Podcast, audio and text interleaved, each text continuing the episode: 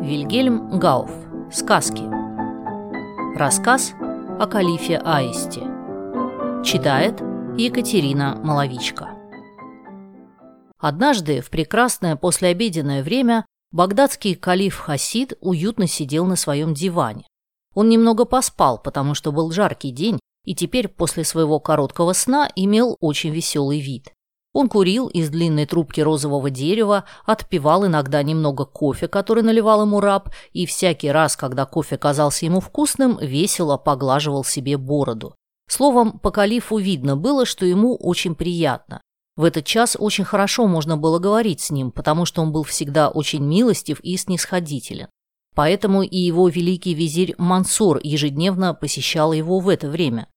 В это послеобеденное время он тоже пришел, но против обыкновения имел очень задумчивый вид. Калиф немного вынул изо рта трубку и сказал, «Почему у тебя такое задумчивое лицо, великий визирь?» Великий визирь крестообразно сложил руки на грудь, поклонился своему государю и ответил, «Государь, задумчивое ли у меня лицо, я не знаю, но там внизу у дворца стоит торговец, у которого такие прекрасные вещи, что мне досадно не иметь много лишних денег. Калиф, который уже давно охотно порадовал бы своего великого визиря, послал вниз черного раба, чтобы привести торговца наверх. Скоро раб вернулся с торговцем. Это был маленький толстый человек, смуглый лицом и в оборванной одежде. Он принес ящик, в котором у него были всякие товары. Жемчуг и кольца, богато оправленные пистолеты, кубки и гребни. Калиф и его визирь все пересмотрели, и Калиф купил, наконец, для себя и Мансура прекрасные пистолеты, а для жены визиря – гребень. Когда торговец хотел уже опять закрыть свой ящик, Калиф увидел маленький выдвижной ящичек и спросил, есть ли и там еще товары. Торговец вынул ящик и показал в нем коробку с черноватым порошком и бумагу с очень странной надписью, которую не могли прочесть ни Калиф, ни Мансор. «Эти две вещи я получил однажды от купца, который нашел их в Мекке на улице», — сказал торговец. «Я не знаю, что они содержат. Они к вашим услугам за ничтожную цену, я ведь ничего не могу сделать с ними». Калиф, который любил иметь в своей библиотеке старинные рукописи, хотя и не мог читать их, купил рукописи, коробку и отпустил торговца. Он стал думать, как бы ему узнать, что содержит рукопись, и спросил визиря, не знает ли он кого-нибудь, кто мог бы разобрать ее. «Всемилостивейший государь и повелитель», — отвечал визирь. «У большой мечети живет один человек, которого зовут Селимом Мудрецом. Он знает все языки. Позови его, может быть, он знает эти таинственные знаки». Скоро ученый Селим был приведен. «Селим», — сказал ему калиф, — «говорят, ты очень учен. Взгляни-ка немного на эту рукопись. Можешь ли ты прочесть ее? Если ты сможешь прочесть ее, то получишь от меня новое праздничное платье, а если не сможешь, получишь 12 ударов по щеке и 25 по подошвам, потому что тогда тебя напрасно называют Селимом мудрецом. Селим поклонился и сказал, «Да будет воля твоя, государь». Он долго и внимательно рассматривал рукопись, но вдруг воскликнул, «Это написано по латыни, государь, или пусть меня повесят». «Скажи, что в ней написано», — приказал калиф, «если это по латыни». Селим начал переводить. «Человек, ты, который найдешь это, восхвали Аллаха за его милость. Кто понюхает порошка в этой коробке и при этом скажет «мутабор, я превращаюсь», тот может превратиться во всякое животное и будет понимать также язык животных. Если он захочет опять возвратиться в свой человеческий образ, то пусть он трижды поклонится на восток и скажет это же слово. Но остерегайся смеяться, когда будешь превращен, Иначе волшебное слово совершенно исчезнет из твоей памяти, и ты останешься животным. Когда Селим Мудрец прочел все это, Калиф был чрезвычайно доволен. Он велел ученому поклясться, никому ничего не говорить об этой тайне. Подарил ему прекрасное платье и отпустил его. А своему великому визирю он сказал, «Это я называю хорошей покупкой, Мансор. Как я буду рад, когда буду животным. Завтра утром ты придешь ко мне, Потом мы вместе пойдем в поле, понюхаем немного из моей коробки, а затем будем подслушивать, что говорится в воздухе и в воде, в лесу и в поле. Едва на другое утро калиф Хасид позавтракал и оделся, как уже явился великий визирь сопровождать его, как он приказал на прогулку. Калиф сунул коробку с волшебным порошком за пояс и, приказав своей свите остаться сзади, отправился в путь с одним великим визирем. Сперва они пошли по обширным садам калифа, но напрасно высматривали что-нибудь живое, чтобы испробовать свой фокус. Наконец визирь предложил пойти дальше, к пруду, где он уже часто видал много животных, а именно аистов, которые своей важностью и своим курлыканьем всегда возбуждали его внимание. Калиф одобрил предложение своего визиря и пошел с ним к пруду. Придя туда, они увидели аиста, который важно расхаживал, отыскивая лягушек и иногда что-то курлыча про себя. В то же время далеко вверху в воздухе они увидели другого аиста, летевшего к этому месту. «Ручаюсь своей седой бородой, всемилостивейший государь», — сказал великий визирь, «если эти двое длинноногих не поведут между собою прекрасного разговора. А что, если нам сделаться аистами?» «Отлично», — отвечал калиф, «но прежде еще раз сообразим, как сделаться опять человеком». «Верно. Трижды поклонившись на восток и сказав Мутабор, я буду опять калифом, а ты визирем. Но только ради неба не смеяться, а то мы пропали». Сказав так, калиф увидел, что другой аист парит над их головами и медленно опускается на землю. Он быстро вынул из-за пояса коробку, взял хорошую щепоть, предложил ее великому визирю, который тоже понюхал, и оба воскликнули «Мутабор!». Тогда их ноги сморщились и стали тонкими и красными. Красивые желтые туфли калифа и его спутника сделались безобразными ногами аистов, руки – крыльями, шея вышла из плеч и стала длиной в локоть, борода исчезла, а все тело покрыли мягкие перья. «У вас красивый клюв, великий визирь», — сказал после долгого изумления калиф. «Клянусь бородой пророка, ничего такого я не видал в своей жизни». «Покорнейше благодарю», — ответил великий визирь, кланяясь. «Но если я могу осмелиться, я утверждаю, что аистом, ваше высочество, почти еще красивее, чем калифом. Однако пойдемте, если вам угодно, подслушивать там наших товарищей и испытать, действительно ли мы знаем язык аистов. Между тем другой аист прилетел на землю. Он почистил себе клювом ноги, расправил перья и подошел к первому аисту. А оба новых аиста поспешили подойти поближе к ним и, к своему изумлению, услыхали следующий разговор. «Здравствуйте, длинноножка! Так рано и уже на лугу?»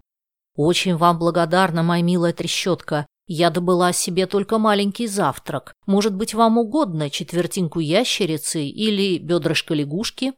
Благодарю покорно. У меня сегодня совсем нет аппетита. Я прилетела на луг даже совсем за другим. Я должна сегодня танцевать перед гостями своего отца и хочу немного поупражняться наедине.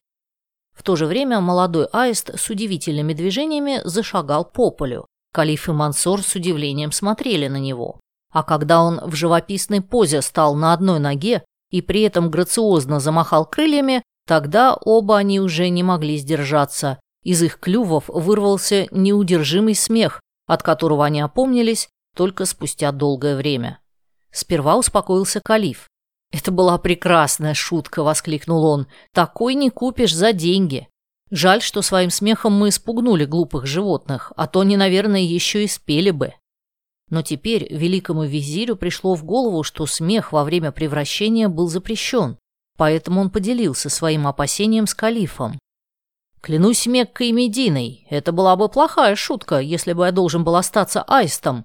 Вспомни же глупое слово, я не произнесу его. Мы должны трижды поклониться на восток и при этом сказать «му, му, му», они стали к востоку и беспрестанно кланялись, так что их клювы почти касались земли. Но горе, они забыли волшебное слово, и сколько ни кланялся калиф, как страстный его визирь не восклицал при этом «му, му, му», всякое воспоминание о нем исчезло, и бедный Хасид и его визирь остались аистами. Печально бродили заколдованные по полям. Они совершенно не знали, что им делать в своем горе. Выйти из своей кожи аистов они не могли, вернуться в город, чтобы дать возможность узнать себя, тоже не могли, ведь кто же поверил бы аисту, что он калиф? А если бы даже и поверили этому, то захотят ли жители Багдада иметь калифом аиста? Так они блуждали несколько дней и скудно питались полевыми плодами, которыми, однако, вследствие своих длинных клювов они не могли хорошо кормиться. Впрочем, к ящерицам и лягушкам у них не было аппетита, потому что они опасались испортить себе такими лакомствами желудок. Их единственным удовольствием в этом печальном положении было то, что они могли летать. И вот они часто летали на крыше Багдада смотреть, что происходит в нем. В первые дни они замечали на улицах большое беспокойство и печаль, а приблизительно на четвертый день после своего превращения они сидели на дворце калифа и увидели внизу на улице пышное шествие. Звучали барабаны и трубы, на разукрашенной лошади сидел человек в вышитой золотом пурпурной мантии, окруженный блестящими слугами. За ним бежала половина Багдада, и все кричали «Да здравствует Мицра, властитель Багдада!». Тогда оба аиста на крыше дворца посмотрели друг на друга, и калиф Хасид сказал «Ты догадываешься теперь, почему я заколдован, великий визирь? Этот Мицра – сын моего смертельного врага, могущественного волшебника Кашнура, который в минуту гнева поклялся мне вместе. Но я еще не теряю надежды. Пойдем со мной, верный товарищ моего горя. Мы отправимся к гробу пророка. Может быть, в святом месте это колдовство будет уничтожено. Они поднялись с крыши дворца и полетели в сторону Медины. Но лететь им не очень-то удавалось, потому что у обоих аистов было еще мало упражнения.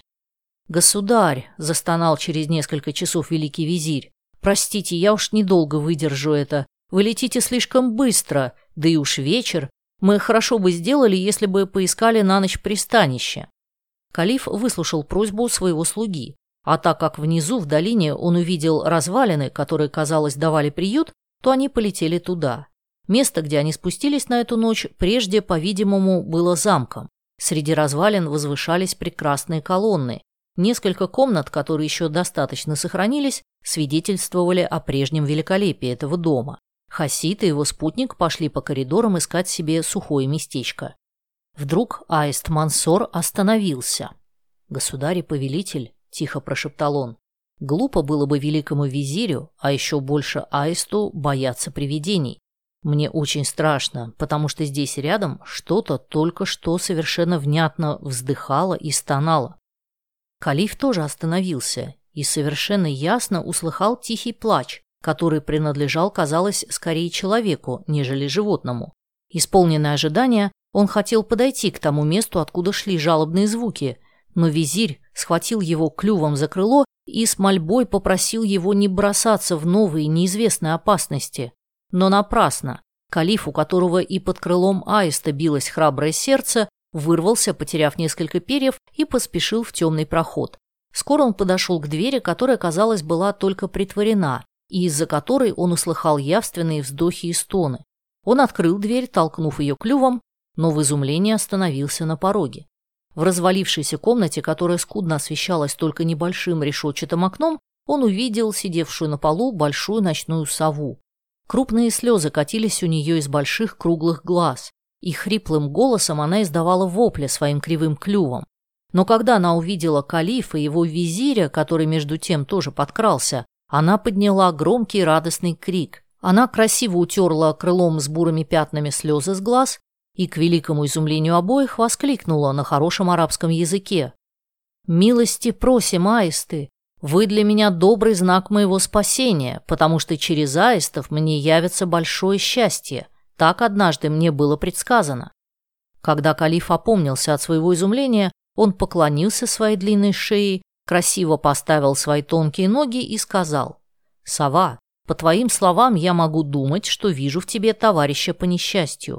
Но, увы, твоя надежда, что через нас явится твое спасение, напрасна. Ты сама узнаешь нашу беспомощность, когда услышишь нашу историю». Сова попросила его рассказать, а Калиф начал и рассказал то, что мы уже знаем. Когда Калиф изложил Сове свою историю, она поблагодарила его и сказала, Узнай также мою историю и выслушай, что я не меньше тебя несчастна. Мой отец – король Индии. Меня, его единственную несчастную дочь, зовут Лузой. Тот волшебник Кашнур, который заколдовал вас, сделал несчастной меня. Однажды он явился к моему отцу и стал просить меня в жены для своего сына Мицры. А мой отец, человек вспыльчивый, велел спустить его с лестницы. Негодяй сумел под другим видом опять подкрасться близко ко мне, и когда я однажды в своем саду захотела выпить прохладительного, он, переодетый рабом, принес мне питье, которое превратило меня в этот мерзкий вид. Он принес меня бессильную от ужаса сюда и страшным голосом крикнул мне в уши. «Ты должна оставаться безобразной, презираемой даже животными до своей смерти. Или пока кто-нибудь добровольно не пожелает тебя, даже в этом ужасном виде, в супруге. Так я мщу тебе и твоему гордому отцу. С тех пор прошло много месяцев. Одиноко и печально я живу отшельницей в этих стенах, ненавидимой миром и отвратительная даже для животных. Прекрасная природа недоступна мне, ведь днем я слепа, и только когда месяц разливает на эти стены свой бледный свет, с моих глаз спадает окутывающий их покров. Сова кончила и крылом опять утерла глаза, потому что рассказ о своих страданиях вызвал у нее слезы. При рассказе принцессы Калиф погрузился в глубокие размышления. «Если не все меня обманывает, — сказал он, — то между нашими несчастьями существует таинственная связь. Но где мне найти ключ к этой загадке?» Сова отвечала ему, «О, государь, и я предчувствую это, потому что однажды в ранней юности мне было предсказано мудрой женщиной, что аист принесет мне большое счастье, и я, может быть, знаю, как мы могли бы спастись». Калиф был очень изумлен и спросил, каким же путем можно спастись, по ее мнению. «Волшебник, который обоих нас сделал несчастными», — сказала она, — «раз в месяц приходит в эти развалины. Недалеко от этой комнаты есть зала. Там он и многие его товарищи собираются и пируют. Уже не раз я подслушивала их там. Тогда они рассказывают друг другу свои постыдные дела. Быть может, в то время он произносит волшебное слово, которое вы забыли. «Дрожайшая принцесса!» — воскликнул Калиф. «Скажи, когда он приходит и где эта зала?» Сова минуту помолчала, а потом сказала. «Не обижайтесь, но только под одним условием я могу исполнить ваше желание». «Говори, говори!» — закричал Хасид. Приказывай, для меня все хорошо. Я очень хотела бы тоже быть свободной, но это может произойти лишь тогда, когда один из вас предложит мне свою руку. Аисты, по-видимому, были несколько смущены этим предложением, и Калиф сделал своему слуге знак немного отойти с ним. «Великий визирь», — сказал за дверью Калиф, — «это глупая сделка, но вы могли бы, как мне кажется, принять ее». «Как?» — отвечал визирь чтобы моя жена, когда я приду домой, выцарапала мне глаза?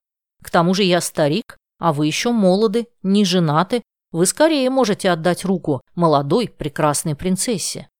«То-то и есть», — вздохнул Калиф, печально опуская крылья. «Кто же говорит тебе, что она молода и прекрасна? Это значит купить за глаза». Они еще долго уговаривали друг друга, но, наконец, когда Калиф увидел, что его визирь предпочитает остаться аистом, нежели жениться на сове, он решился сам исполнить условия. Сова очень обрадовалась. Она призналась им, что в лучшее время они не могли бы прийти, потому что волшебники соберутся, вероятно, в эту ночь. Она вместе с аистами покинула комнату, чтобы вести их в ту залу. Они долго шли в темном коридоре. Наконец, из-за полуразвалившейся стены им блеснул в глаза яркий свет. Когда они подошли туда, сова посоветовала им держать себя совсем тихо. Через отверстие, у которого они стояли, они могли осмотреть большую залу. Она была украшена колоннами и великолепно убрана. Множество цветных ламп заменяли дневной свет. Посредине залы стоял круглый стол, уставленный множеством изысканных кушаний. Вокруг стола тянулся диван, на котором сидели восемь человек. В одном из этих людей аисты узнали того торговца, который продал им волшебный порошок. Его сосед пригласил его рассказать им свои новейшие дела. Он рассказал, между прочим, и историю калифа и его визиря.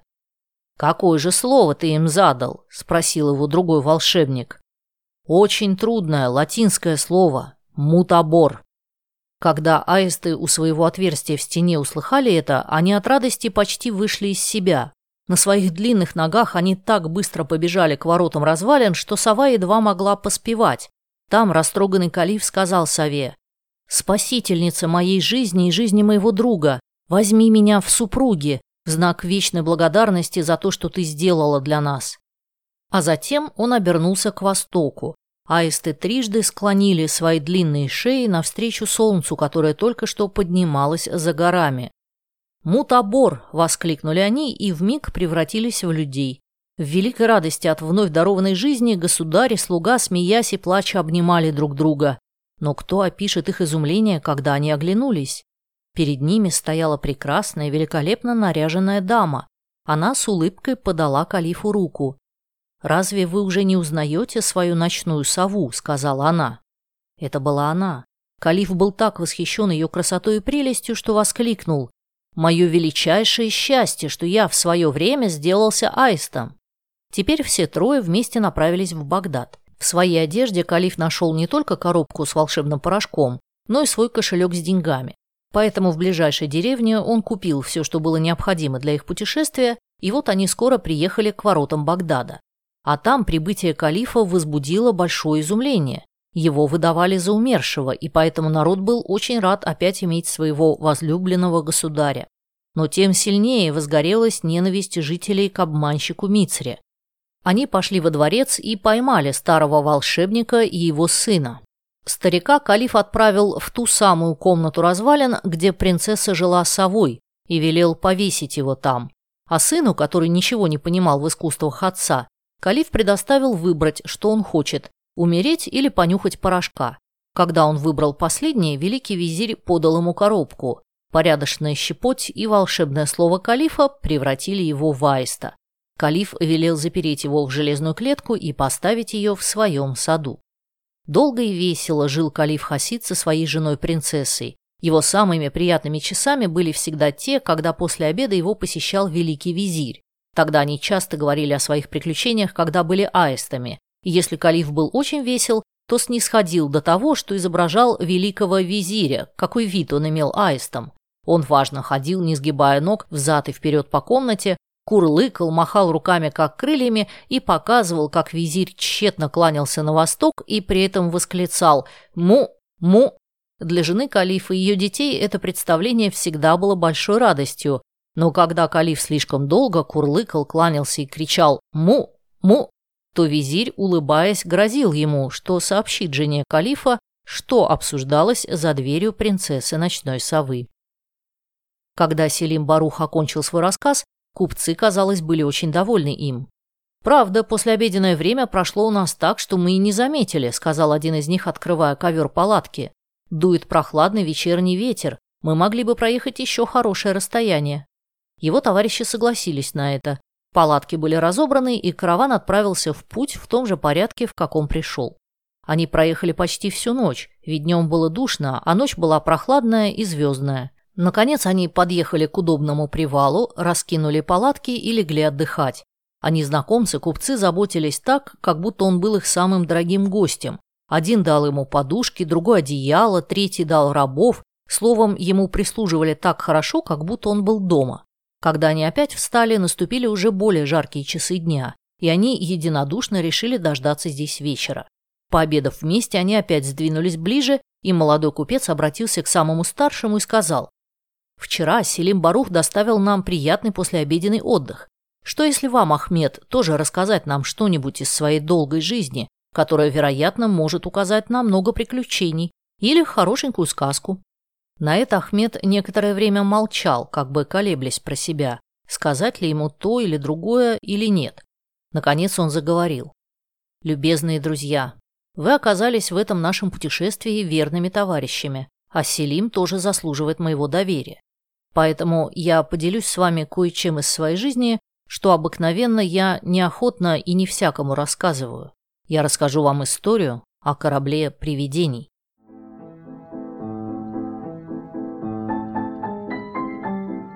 Спасибо, что послушали эту аудиокнигу. Если вам понравилось, подпишитесь на мои каналы «Слушатель» и «История о песнях» в ваших любимых приложениях и в Телеграм. И, конечно, поделитесь с друзьями. Я ценю вашу поддержку.